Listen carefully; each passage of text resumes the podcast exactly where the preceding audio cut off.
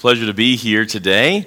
I'm pretty excited about this. And guess what? You get to hear my testimony today. Uh, that, that, worked out pretty well, huh? Even right now. Okay. Um, so let's, let's get started then. And um, this is me, Joel Willoughby. And uh, I have this ministry, Brains and Bibles. I'll, to explain that here, uh, this, this service here. Um, so, my wife, Beth, right behind Gabriel there. And then I have my two boys, Roger and Isaiah, uh, 11 and 9. Then Valerie and Hannah over there, too, 3 and 1. So, um, they're all with me. Uh, they usually go with me wherever we go. In fact, we're going to head off to um, Salem, Oregon here in oh boy, less than two weeks, we'll start that adventure, and we'll be out west, uh, Washington, Oregon, Idaho for about six weeks. Uh, that'll be an exciting thing over there, um, but we'll, we'll, get to that later. So that it's great to have them with me. I think it's a great layer of accountability. Uh, some people do what I do, and they end up having some moral failure because they're off by themselves too much, and it's just not good. Uh, also, I want it to be something that uh, the family loves to do with dad together, ministry, uh, not something that takes dad away. So those are important elements there. Um, so that's all of us. And uh, as we go through this here, Oh, there we go. Uh, so yeah, we traveled together. I, see. I should have waited and showed you that picture first before I said that. See, um, that that was uh, oh boy, about a year ago now, and uh, going. Uh, we're somewhere in Michigan, I think, uh, somewhere in there, traveling along. You know, Beth says we got to take a picture. You know, Hannah's right behind me in the car seat, um, and of course, she made me look at the picture. About five seconds later, we're in a ditch. But no, I'm just kidding. That didn't happen. No, that's, that's not true at all. Okay, so no, we, we survived that. Um, and, and so we had a good time there. Um, so why is it called Brains and Bibles? Why is it called Brains and Bibles? Uh, because those two things should never be disconnected. Uh, so, I, what I try to do is I help people to understand the person and Word of God better, uh, to really mentally engage with the Word. And we're going to talk about that when we get into the preaching time as well. Uh, I support churches um, in the just understanding the person and Word of God, um, and that can go through, you know, that's, there's several different ways that can happen. Um, and of course, I strengthen and equip churches to do the work of the ministry. So you think about Ephesians 4. Um, and so it is the work of the ministry that the whole church does together. And I just come alongside, uh, not taking the place of, but helping support them uh, in different ways. And of course, it depends on where the church is at and what they would actually need. So as I go through my testimony here, uh, it all started with uh, my dad. He was Coast Guard. He did. Uh, retired as Command Master Chief. Did 30 years. Uh, so we were at Mobile, Alabama at the time, and I was a young little guy. So you imagine like a four or five year old. So I was only about five and a half feet tall then, you know. And uh, no, I'm just kidding. Uh, but yeah, high pitched Southern accent and things. I, I, took on that. And we were in Mobile, and I was going to a church called Calvary Baptist Church, and there was this teacher and her name was Mrs. Easter, pastor's wife, Mrs. Easter. How perfect is that, huh? Um, so the gospel is being taught, and she used a phrase there, uh, being washed by the blood of the Lamb. Being washed by the blood of the Lamb. And so um, I was convicted about this. I was, I was listening, and I was hearing it, and I, and I understood. I knew that I had sinned. I recognized that I had a need. Um, and so some would say, well, what can a little boy, uh, what, what, could he have done you know, as, uh, for sin? Um, but I disobeyed my parents. Uh, I had lied. I had done sinful things. And we have to be, remember that, you know, what did Adam and Eve do in the garden, right? They ate some fruit. Uh, it wasn't just the simplicity of that, it was the complexity of they were wickedly rebellious and hateful against God. Um, that is sin. And so it, it, it even just uh, that little, little thing that a boy could do is enough to condemn someone to the lake of fire. So it's a big deal. I understood that. I needed the blood of the Lamb, Jesus Christ. So there I was. That's um, a little bit old. That's my first grade yearbook picture. And so just to show you that everybody starts out cute. Everybody starts out cute, you know. Then things happen, you know. My boys now, I remind them that you're kind of getting out of that phase, guys. And so, yeah, okay. Anyways, that's another story. Um, and so, anyways, I, uh, I yelled out, I want to be washed by the blood of the Lamb. That's my, my impersonation of myself then. And and so I, I yell out, and of course, I'm the kind of kid that always yells out. And so they want to take me aside, put me in a little room, you know, and explain things to me uh, and talk to me. But I did, I did understand. I understood that I was a sinner in the need of the blood of Jesus Christ. Um, it's the only currency to pay for that sin, what Jesus did on the cross there. So, uh, you know, as I go on with this testimony, I just want to remind you that we are always responsible for our own sin, that you can't blame it on something or somebody else. Whenever we sin, it's our fault, that we are responsible for it. With that being said, though, um, I was not being discipled or anything as I grew up. There was nothing really there. It was just uh, kind of going to church and uh, really not much else going on there. Uh, moral family and whatnot. Uh, but my, my parents did divorce, and so that kind of added to things as well. Um, and so going through life and slow, uh, slow through the years, fading uh, into seeing nothing really attractive with spiritual things, and I was being more and more attracted to the world.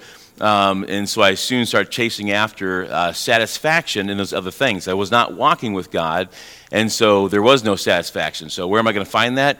Well, I started looking at the world, which was definitely the wrong place to go.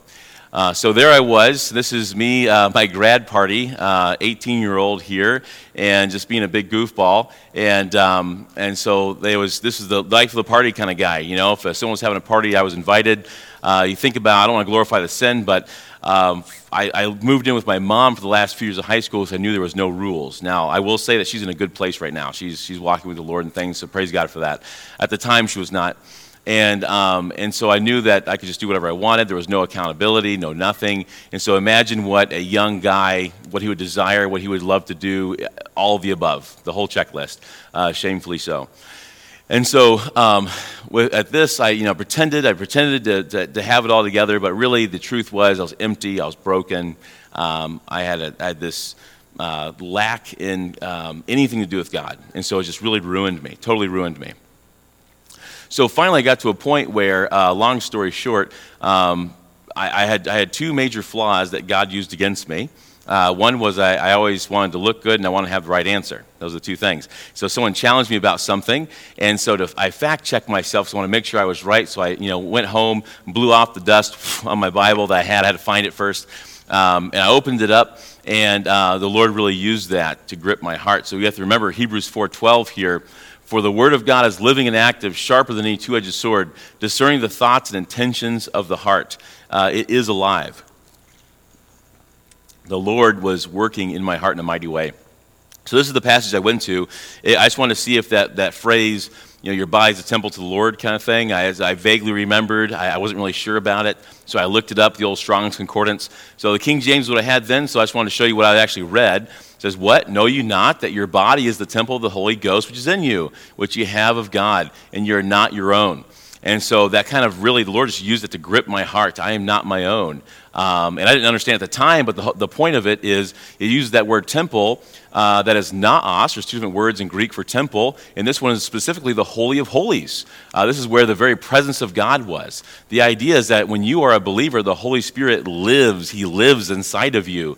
Uh, you have been bought with the currency that is the blood of Jesus Christ, and you are not your own. And that really affected me. Um, so then that night I just kept reading it and the verses around it and the whole chapter over and over again until I was just this blubbering fool, uh, crying snots everywhere, the, you know, the sounds and things, you know. And uh, it was wonderful though. Didn't go to sleep that night, just stayed up, um, just stayed in the Word, praying, confessing, repenting. Uh, it was a wonderful time, just praising God and things. And so then um, that was September of 2004. Uh, so if you want to figure out my age and stuff, I just graduated high school, I was 18. September 2004 is when uh, that all happened. I went to Pensacola Christian College, uh, majored in Bible, uh, a pastoral concentration. Um, I, I, found 1 Timothy 3.1 says it's a good thing to desire the office of a bishop and so you know be a pastor. And so i didn't really ha- i didn't know what i was doing uh, but I, I, read that and i thought okay i'm done with all the bad stuff. I'm going to do all the good things. And so i pursued that without really having any uh, prodding by god necessarily but i can see god's hand in it as uh, he was leading me into ministry uh, still even though i didn't really know what i was doing. Minored in greek there and uh, it's kind of funny so i was actually lazy. I did uh, minoring in greek because it was the, the shortest amount of classes for the major. That's why, that's why i picked it but it turns out i love it uh, so then I met Danielle, uh, Danielle, and uh, she was there. And you thinking, wait, that's not the same woman he just introduced. Okay, we'll, we'll get to that. That's all right. Uh, don't worry. Um, and so that was us in college. And uh, I think, man, I look just a little bit different now than then. Uh, tra- you know, traded traded some hair for belly, you know, things like that.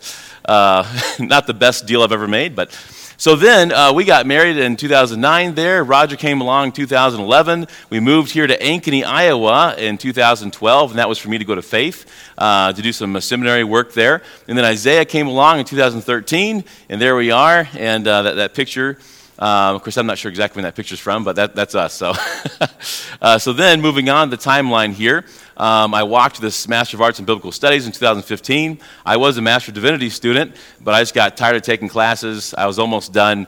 I just walked so I could uh, start teaching at Ankeny Christian Academy. Uh, that job just opened up. I put all my eggs in one basket, and uh, I got it. So Lord blessed, uh, even though I was probably not doing things the, you know, the wisest, but uh, he blessed there. And so it's seven years at Ankeny Christian Academy teaching junior high and high school Bible classes. That was a lot of fun. That was really great. Um, I like what I'm doing a little better now, but that was a really good time in my life. Uh, then went to Northland Camp. Uh, who even knows about Northland Camp? Anybody know about Northland here? Okay, okay, a few of you. All right, that's good. Um, so they kind of crashed and burned for a while, and then, and then they, they, they're doing some revitalization. And so I was kind of in the sort of the beginnings of that with the camp ministry there. Uh, so I was assistant program director for the summer. Uh, that was pretty awesome. So that's a picture of all of us there. My head shaves. I did it for a fundraiser for ACA, and I just kind of kept it for a while. I liked the feel of it. I didn't like the look of it. It was a struggle. Okay. So anyway, I'm, I'm about to be there again soon, anyways, whether I like it or not. uh, so then uh, everything changed though after after camp there. Um, what a lot of people don't know is my wife Danielle there, um, or my my first wife, Danielle, there. She had this long QT syndrome. Uh, so it's a heart issue. There's an interval in the heart, and um, when you get scared or sick, that interval gets a little longer. Uh, some people with this syndrome here, they're born with that interval already a little longer in between the beats.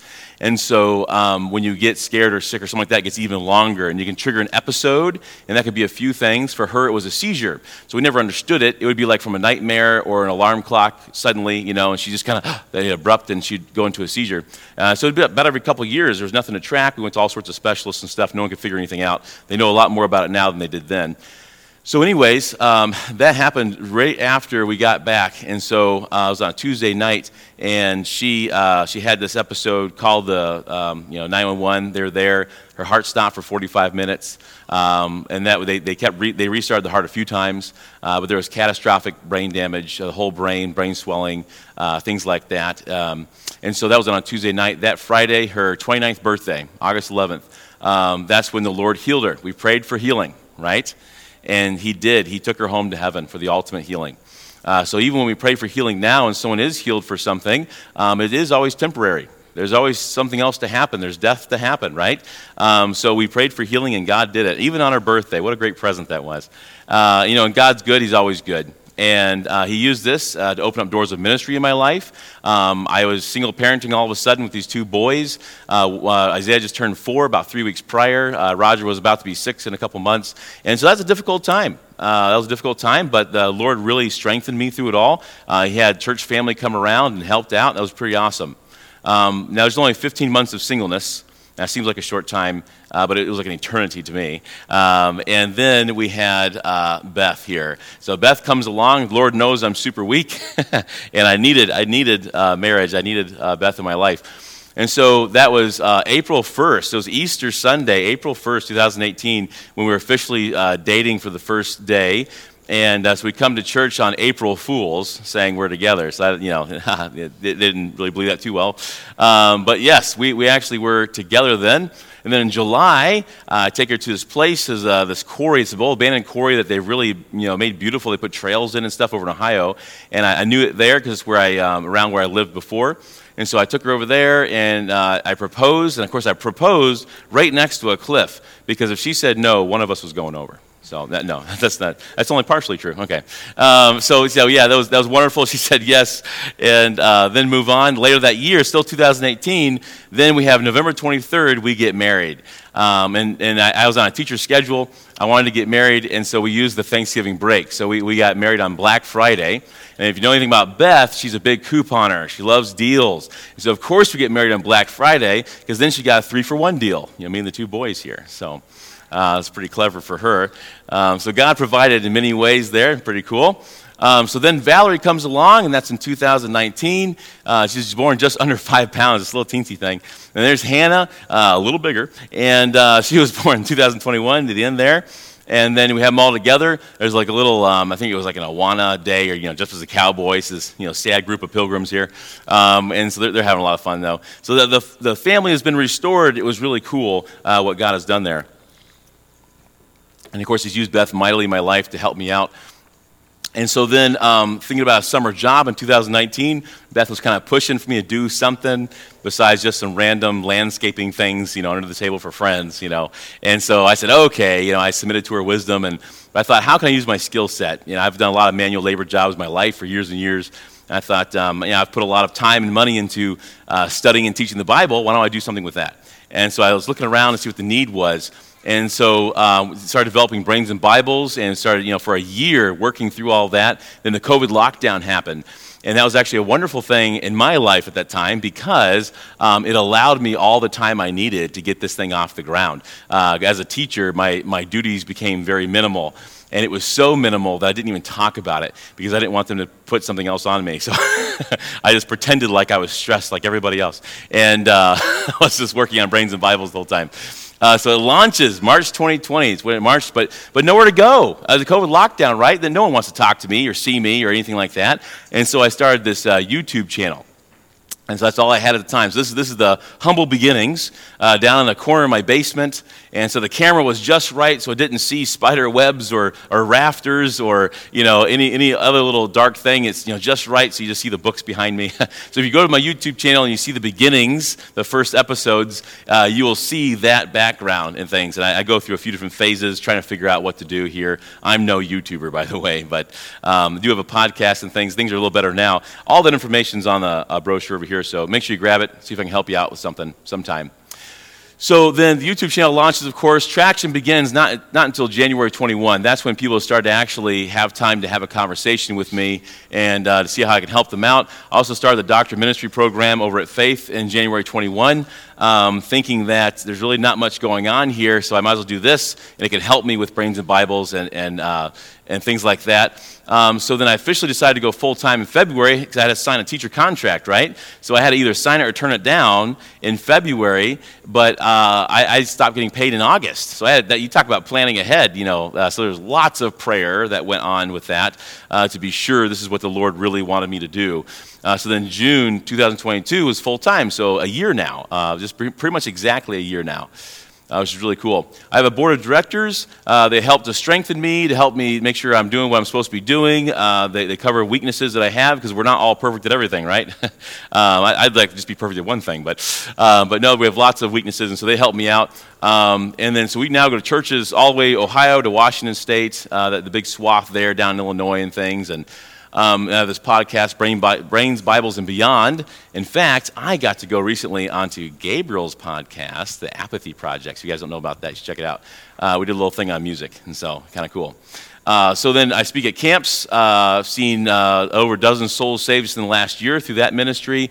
I love doing that because a lot of what I do is I'm investing in believers to teach them how to go share the gospel and make disciples and study the Bible and things like that. So camp is a wonderful outlet for me uh, to be able to actually um, get sort of an, a, a, faster fruit, a faster harvest, you know. Um, and so I love I love doing that whenever I can. I do live off of donations, and I've seen the Lord provide in amazing ways. It's, it's unbelievable. Never has set price for anything. Uh, if you, this church decided to use me for something, I do not charge a set price. Um, I just let the Lord lead, and it's worked out so far. Uh, and I do trust the Lord will do things like that. Some topics I teach on sharing the gospel, making disciples, the triune God. You know, how do you discuss that? How do you talk about that with people, right? Uh, reaching the LGBTQ plus community, uh, worldviews. I'm going to do a worldviews talk today for Sunday school, by the way, uh, so give you kind of an idea. So, social media, prophecy stuff, yeah, there's all sorts of different things there. Um, and so, uh, and even more than that, but it's just an idea. Uh, do a lot of different things. Here's the big problem 2 to 8% with the statistics that I've worked with. Uh, did, did some, a lot of math and things for this. 2 to 8% of those living in America are born again. That's it. 2 to 8%. That's it. Now, that's still in the tens of millions, you understand. That's still in the tens of millions. But that's it 2 to 8%. Um, the churches are shriveling up, they're dying, um, and this is my big passion to go out there and help them. Uh, there's a lot of churches that are hurting, and so there's, there's other philosophies that say, hey, forget the churches that are hurting, just plant more churches. Uh, I, I would disagree with that philosophy. I do think church planting is important, but I would say that no, we need to revitalize and we need to strengthen churches that are already here as well. That's a very important ministry. So that's a lot of what I do. Um, so then, uh, there's a scarcity of intentional one-to-one discipleship. This is where I place the main problem at here, uh, because we have, you know, why isn't the church growing? Uh, there's a lack of evangelism uh, to add to the numbers. Now, of course, it's jo- you know God's job to add, right? But it, you know, the more you do it, the more results you see over time, uh, over over decades of time. And why is that not happening? I think there's a lack of discipleship among the church body, the believers that are there. And so I go through talks like this and um, explain how to do this and make it practical and meet people where they're at. Uh, I love doing that. So please partner with me primarily, and I really do mean that as a prayer warrior, because God is the great distributor of all wealth. Uh, he owns everything. Uh, so he can, he can move things around as he sees fit. I need prayer warriors. That's what I primarily need. And of course, if God prompts you to give, then do it. Don't, don't give any more or less than what God prompts you to give. Um, just do what he, he leads you to do. Um, so this allowed me to strengthen and equip these churches uh, everywhere I go. Okay, so now let's get to the Bible. Open up to Mark 12, and I'll kind of share with you the heartbeat of Brains and Bibles here, which is, um, I believe, also the, the Lord's heartbeat. Um, and so let's go to Mark 12.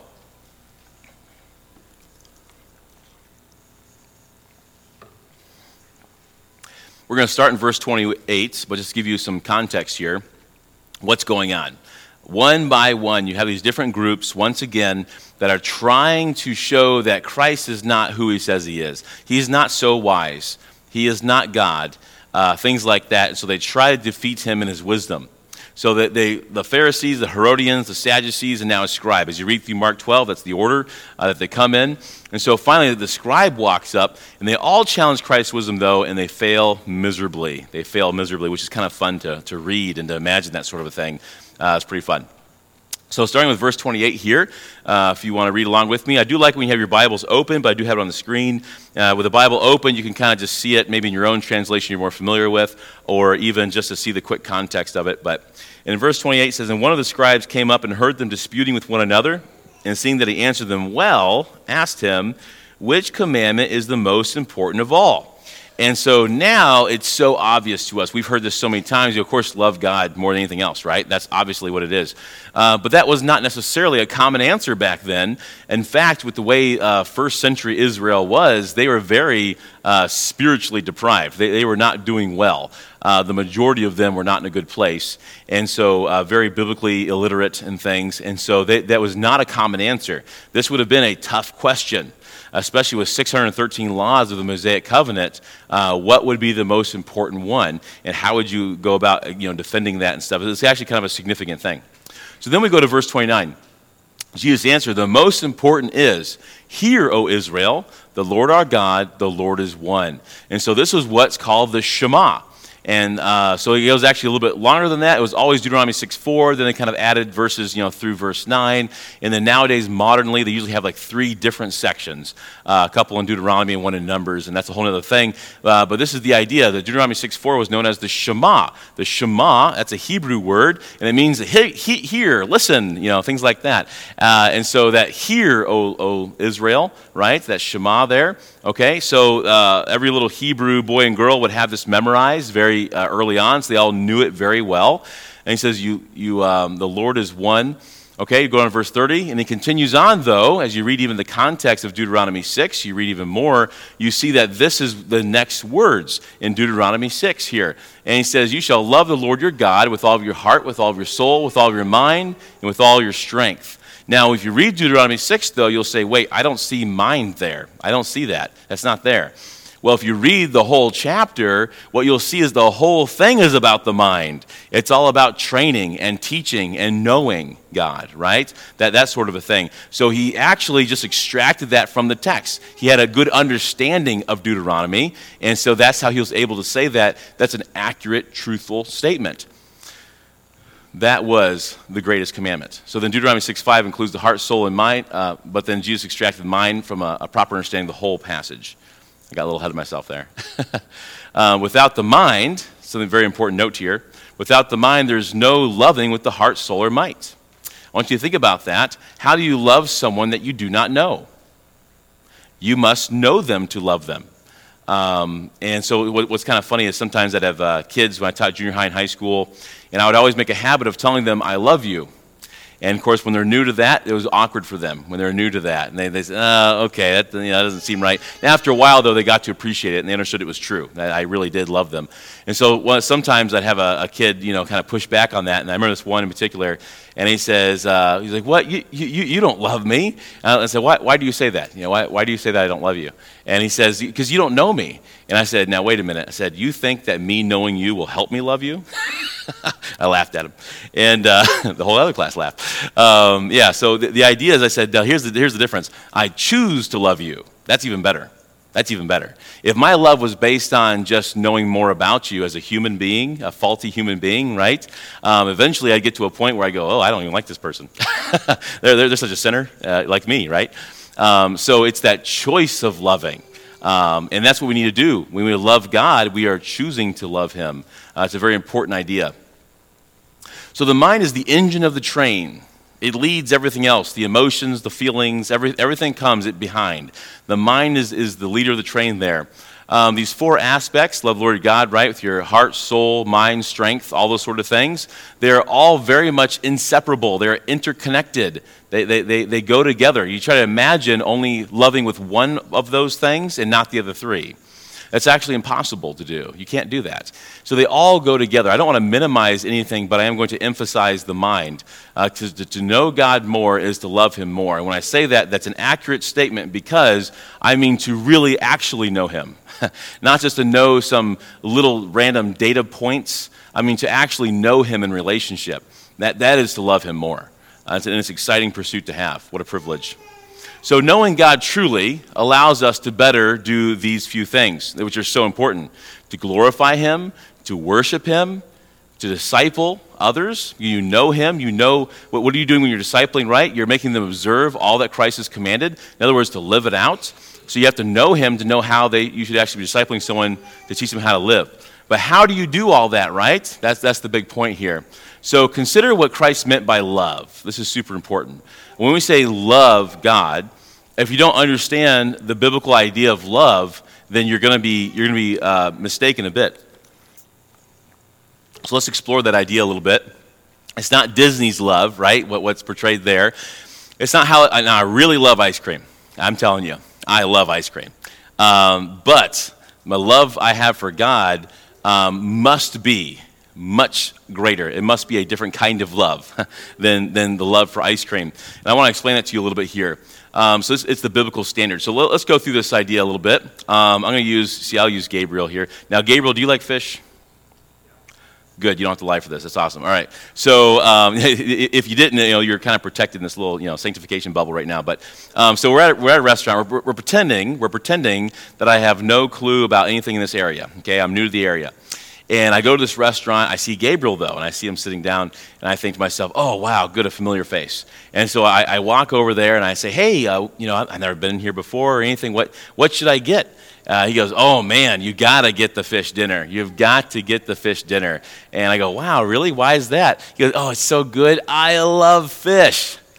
Then, of course, me being a great theologian, right? And, uh, uh, anyways, I'm, I'm uh, being theological here. I pound the table, the silverware flies up, and I say, You don't love fish. Gabriel says, Calm, calm down, buddy.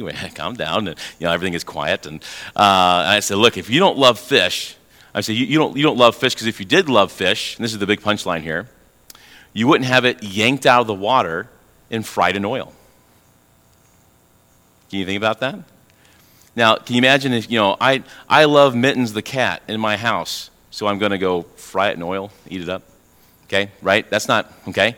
Um, I, I love my children. Let's not go there. Okay, so the idea is we use love in this sense. I call it fish love. We use it in this sense a lot. What is Gabriel saying in this illustration when he says, I love fish? He's saying, I love the way it makes me feel, right? I love what it does for me. Okay? It's not that he has any investment in it, it's because of what it does for him. It makes him feel good, right? So there you have your fish dinner, loving fish, okay? All right, that's the best picture I had. All right. So, so uh, what was loved, right? The person loves themselves, how it makes them feel. That's what's really loved is yourself in that sort of a situation. We want to move away from that. That's the kind of Disney love, right? We want to move away from that. I love ice cream because, oh man, the taste, the way it fills my belly, mm, right? Mainly the taste. and so, uh, as we move on here, it's, it's a lot like romantic relationships. Now, I like to pick on the junior high, high schoolers. You know, you teach these kids, and they'd have their, you know, their, their relationships, and they're just so certain, you know, this is, man, this is it. This is it for life. Uh, and then two weeks later, uh, it's somebody else. You know, so, uh, you know, what, what's up with that? Unfortunately, uh, this actually carries on to adulthood. You see this in adulthood a lot of times, which is really sad. Uh, this is how a lot of relationships are. The idea is I like the way you make me feel, I like the way you make me look, um, I, I, I, like what you're doing for me, uh, even as a social status, maybe, something like that. It's not actually a one way street sacrificial choice to love that person, right? Putting their selves ahead of your own. Um, that's not what's going on. So we want to move that around. So let's go to Colossians 3. Let's go to Colossians 3 here. So now that we understand the biblical standard of love, what God means when He says love God, okay? It is it's sacrificial. You're not thinking of yourself. You're putting that other person first. You're putting God above your own priorities, above your own desires. Uh, and as you pursue a relationship with Him, uh, your priorities become His priorities. Uh, your desires become His desires as you become more and more like Him. And of course, we still are sinners, we still make mistakes, but that's the general rule. So Colossians 3 is just kind of cut off to this certain part here in verse 1. Um, but I'll, I'll, go ahead and start with uh, what's actually verse 1. It says, If then you have been raised with Christ, okay?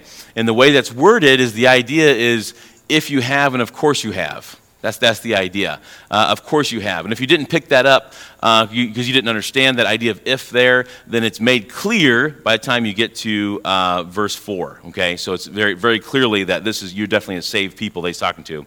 If then you have been raised with Christ, seek the things that are above, where Christ is, seated at the right hand of God. Set your minds. So, two commands there seek and set, right? To set your minds on things that are above, not on things that are on earth. And it says, For you have died, and your life is hidden with, with Christ in God. When Christ, who is your life, appears, then you also will appear with him in glory. So here's the big idea, though. When we are loving God with our minds, what does that look like? What does that look like, okay? Um, so here we have these two commands to seek and to set. We are seeking Him. That's our priorities. Our priorities are aligned to be godly, heavenly type priorities, eternal priorities. We are setting our minds on Him. That's like when you're mixing concrete and it's wet, and then finally it sets. Uh, Christ's face was set on the cross. The idea is that nothing can move it, it's not going to budge. Uh, this is the determination. So, not just priorities, but I am determined. I am doing it. I have the blinders on. I am only following God, right? You're seeking Him. You have set your mind on Him. And it specifically says where Christ is, at the right hand of the Father, right? That, that's the idea. So, if He's sitting there, that means His job is done. He has all power and authority. He has died. He was buried. He rose again. The whole package of understanding is there of who He is. So, we die to ourselves we live for God. That's a choice that we're making. That's a choice to submit. It's an eternal focus. That's what's going on here in Colossians 3. Then also we have 2 Timothy 2:15. Let's run over there real quick. 2 Timothy 2:15.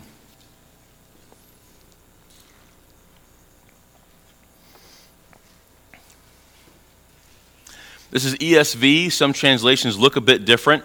Uh, if you wanted to talk about how it's actually not so different after all, we can talk about that later um, but it, it may look pretty different. The idea here says, Do your best, present yourself to God as one approved, a worker who has no need to be ashamed, rightly handling the word of truth. So, some things stick out to me. One big idea to me is it says, as one approved, okay? So, so one day, we are going to present our lives as believers, we are going to present our lives to Christ at the judgment seat of Christ. Um, so we want to be approved, right? We want to live in a way that He says, yes, you did a great job, right? Uh, that, that's a goal of ours. But then also notice says a worker who has no need to be ashamed. So if there's no need to be ashamed, you have to do something to do that, right? That means you could be ashamed.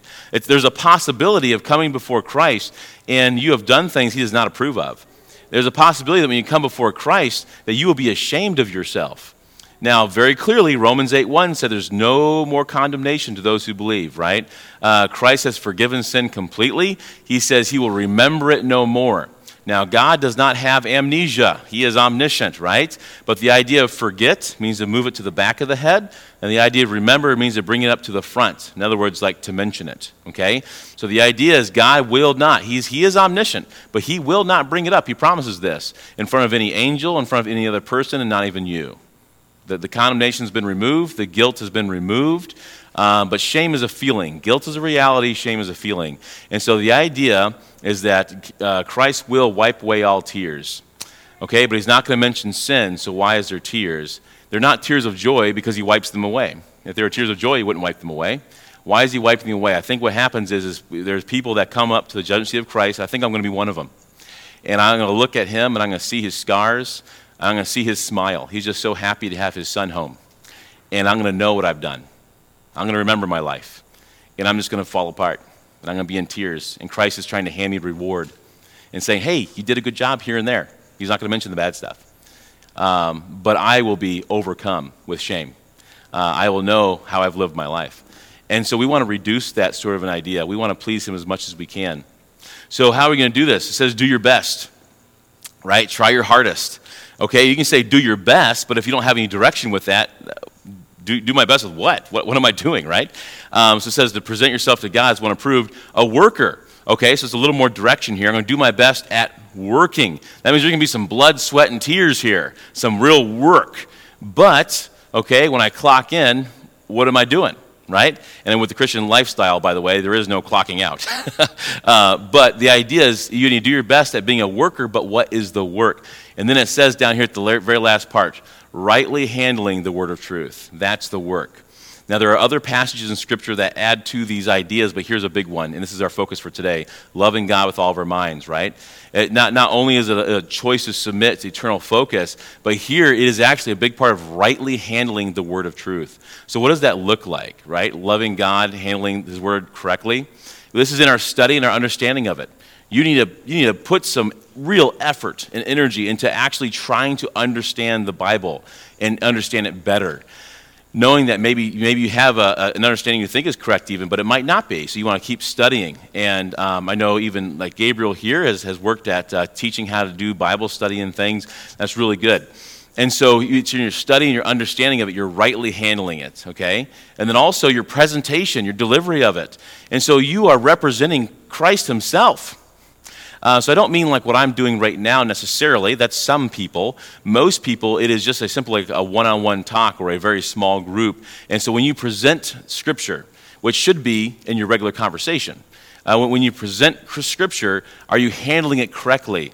Uh, are you having the right attitude about it, the right tone? Are you being loving with it? Are you being truthful with it? The whole truth, not just making someone feel good, right? There's lots of ideas here. So your, your presentation, delivery of it, and also in living it out. That's a big one actually living it out. Not just to have head knowledge to understand ideas and then just throw it away and, and not actually live it out. Uh, I would say you really don't understand if that's the case. if you really do understand, you will live it out, um, in particular as a believer. Okay? So then we have 2 Peter 1. This is the next one 2 Peter 1 3. Let's go over there.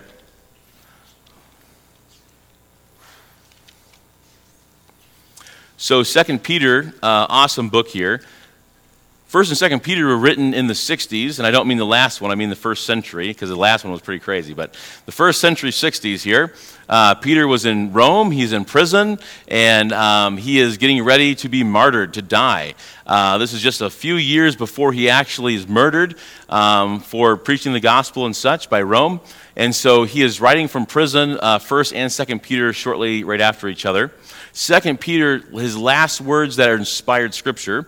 Um, and he is, he is making a big point to, to share with believers that I know it's a crazy time, there's lots of persecution, but focus on the fact that Christ is coming. He's still in charge, He is the King, He is coming. Chapter 3 is that confidence of the second coming. The first two chapters are kind of the intro to get there. In the first chapter, in particular, he is very much focusing on how we can know, how we can know, how we can know. And really, it's through um, well, I'm going to get ahead of myself here. How we can know and be sure. So then let me get to it. Okay, so then we come to uh, verse 3, and he says, His divine power has granted to us all things that pertain to life and godliness. Let's just pause there real quick, because that's a, that's a major statement. That's a major statement. all things with life and godliness. In other words, there really is no gray area. We can actually know if something is a godly choice or a sinful choice. Wow. For all of life, for all humanity, for all of time, that's an amazing claim. that's an amazing claim. What is godly? How do I live my life? It's all, it's all already been granted to us. You see that? It's in the past tense there. Granted to us already. And that was written in the first century. So even then, in the 60s, that's even before there was still, um, you know, at least a, a, couple other books to be written, uh, to be added to Scripture. But even then, already, they had everything that pertained to life and godliness. That's an amazing idea. So, how do I access that? That's the important, crucial piece of information here, then. If it's already been given, how do I access it? It says, through the knowledge of Him, the knowledge of Him who called us to His own glory and excellence the knowledge of him. Now, there was a day when Jesus Christ walked among humanity. He was flesh and blood with us, suffering as a human being, but that is no longer. He has died and he has risen. So now, how does God reveal himself? How do we access knowledge of him? It is the written word of God. That's how he has chosen to reveal himself today and, through most of human history. It's the written word of God. And so we have to be digging into it. If you love God, if you choose to love God, you will pursue to know him better. And you will want to please him. You will want to live your life uh, in a godly way, right? And so, how do you know if you're doing that or not? It is through an understanding of the Word of God, which means you have to read it. And that's how you're aware of it, right? And then you study it to understand it. And you'll memorize and meditate on it to further understand it. And you'll meet corporately with other believers, uh, or even just in smaller groups, and, and study together and pursue it together and have conversations, sharpening each other uh, so you can understand it better. Because when you know Him, you love Him. And when you know Him, there's really no greater satisfaction that there can be.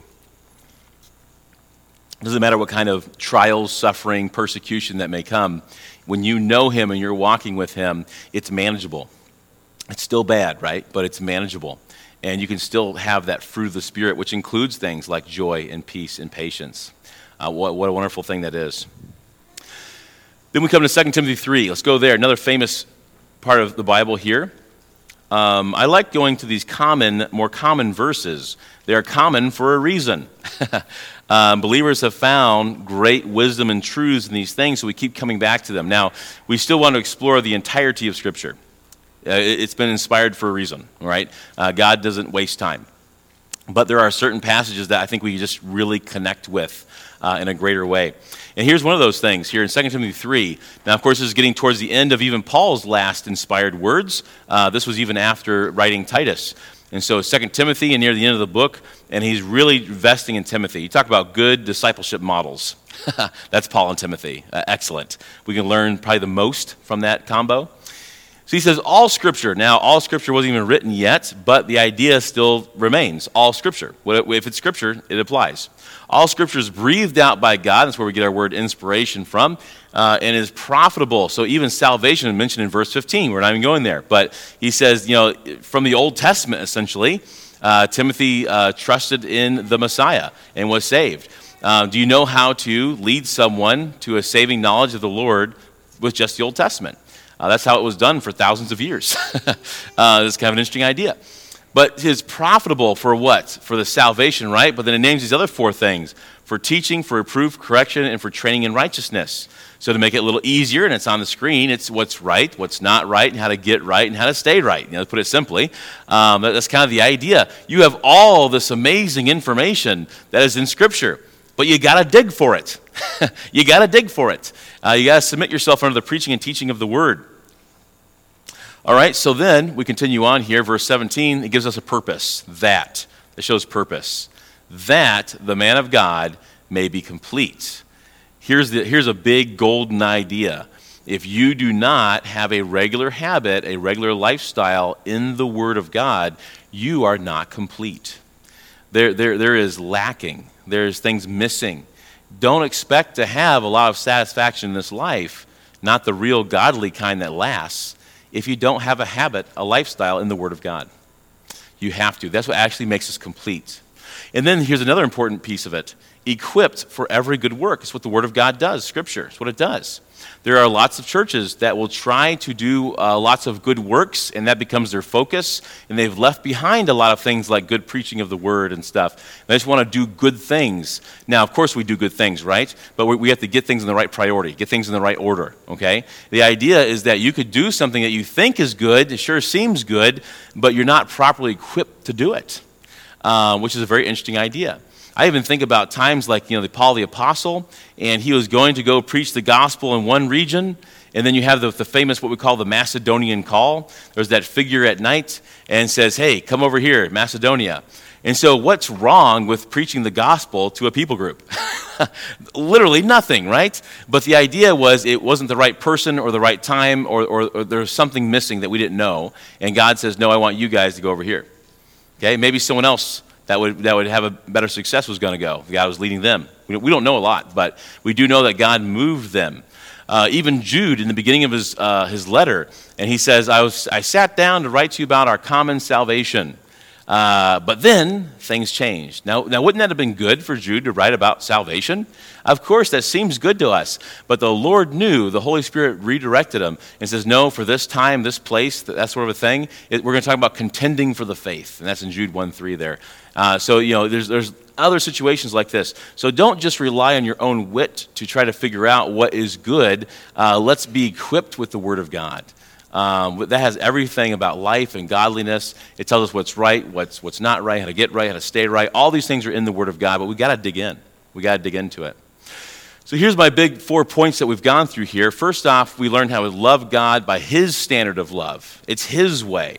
We can't just do this our own way. We don't want some kind of whimsical love uh, that's just based off feelings and, well, what's, what's God doing for me today, right? That's not good um, loving God by focusing on eternity, not just this earth that's going to be passing away, right?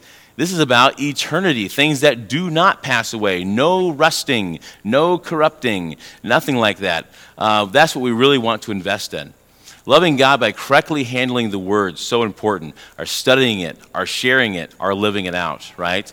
and then loving God uh, by learning, learning more through the Word, learning more and more about Him. Because remember, to know Him, to actually know Him in relationship, is to love Him more. And there is no greater joy than that. So, uh, to wrap it all up here, the greatest command love God with all of our heart, soul, mind, and strength, but the mind's the engine, right? The mind's the engine of the train. It leads everything else. So, we need to have that mental focus. We need to be heavenly minded. Some people say that you can be uh, so heavenly minded you're of no earthly good. I, I don't like that statement at all. because if you're truly heavenly minded, you're the most earthly good. Can you imagine that you focus on Christ too much? You're thinking about uh, what, what, you know, eternal reward too much. You're thinking about souls being saved too much. You know, I, I don't think it's going to ruin you. I think it's going to help you out. If you're the most heavenly minded, then you'll be the most earthly good. So help me, help me with this uh, to rekindle this God, uh, you know, God's desire in us uh, to pursue Him, to pursue His Word. Uh, like I said, I'm looking for prayer warriors, but I hope right now let's just focus on ourselves. Where do we need to be? Uh, this is always a challenge to me, even when I present this. It's a reminder to me uh, how much time am I spending? How diligent am I being? Uh, how am I helping others to do this? That's an important idea. So I hope that challenges you. I hope it gets you excited uh, to get home and crack that Bible open and see what's there. Because I'm telling you, there's amazing treasures there. So make sure you're praying for us, all of us. We need your prayers, and uh, we really, really appreciate the time here with you guys. Let me pray, and then I think it's Sean that comes up, or whoever can come up and uh, uh, carry on from there. Heavenly Father, I thank you for this day. Thank you so much for allowing us the opportunity to meet together, to focus on you, to focus on your word. Uh, we thank you so much for all the many privileges and blessings that you have given to us. Uh, we were not worthy. We were unlovable. We were ungodly. Uh, but at the right time, you, you, died for us, even at our weakest moments. And you have not just died for us, but uh, you have risen so that we can follow that pattern. And you have adopted us into your family. You've made us a part of your kingdom. You've given us mission, uh, meaning, purpose. And then you come alongside of us and actually work with us to help us to do it. And at the end of our lives, you even reward us for doing what you helped us to do. We thank you, Lord, for doing all the heavy lifting, for doing all the things that we are unable to do. We love you. Thank you for loving us first. In Jesus' name, amen.